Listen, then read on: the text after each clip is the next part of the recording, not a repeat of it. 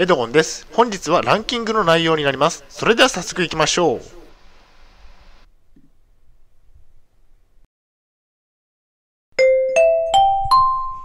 はい、H キャップチャンネルにようこそ。えー本日の内容ですが、統合失調症の妄想、えー犯人が監視をアピールしてくるランキングトップ5ということでお送りしたいと思います。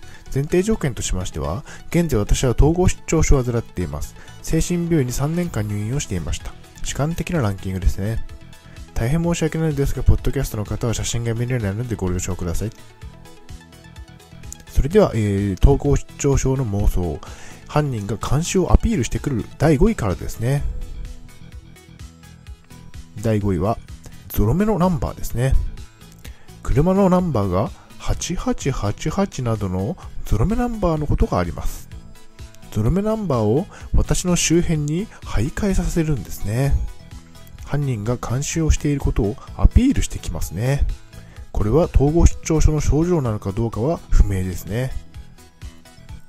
現状の犯人がゾロ目ナンバーを私の周辺に徘徊させてきます。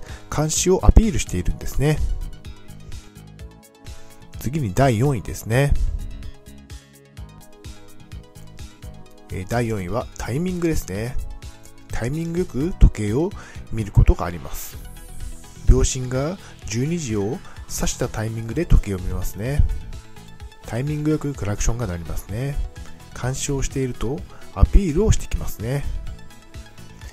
えー車のクラクションは分かりやすい監視ですね。私が何かを始めたりしたタイミングでクラクションを鳴らすだけなので簡単に監視をアピールすることができますね。えー次に第3位ですね。第3位は鏡ですね。真似をすると。私が物を落とす。周りのお客が真似をして物を落とす。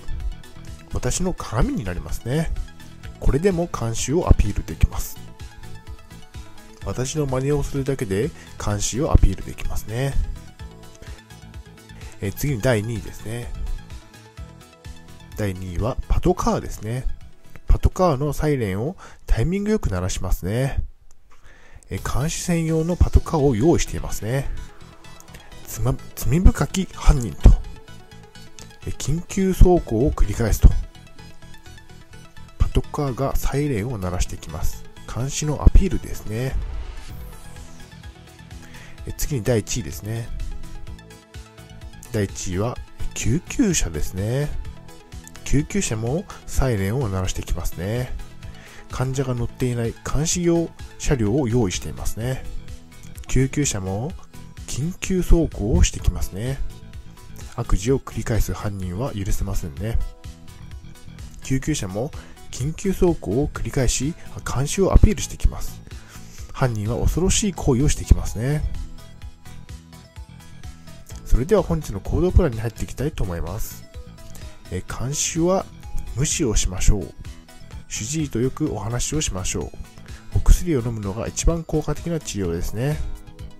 監視をアピールされても無視をするのが得策でしょう。悪事を繰り返す犯人に鉄槌を。それでは本日の振り返りに入っていきたいと思います。本日は統合失調症の妄想、犯人が監視をアピールしてくるランキングトップ5ということでお送りしました。第5位はゾロ目ナンバー。第4位はタイミング。第3位は鏡。真似をする。第2位はパトカー。第1位は救急車でした。はい、最後に終わりにです。最後までご覧いただきありがとうございます。ブログ h アップも4年間運営しています。Twitter もやっています。チャンネル登録、いいねボタンを押していただけると嬉しいです。また次の動画、ポッドキャストでお会いしましょう。病気の方は無理をなさらずお過ごしください。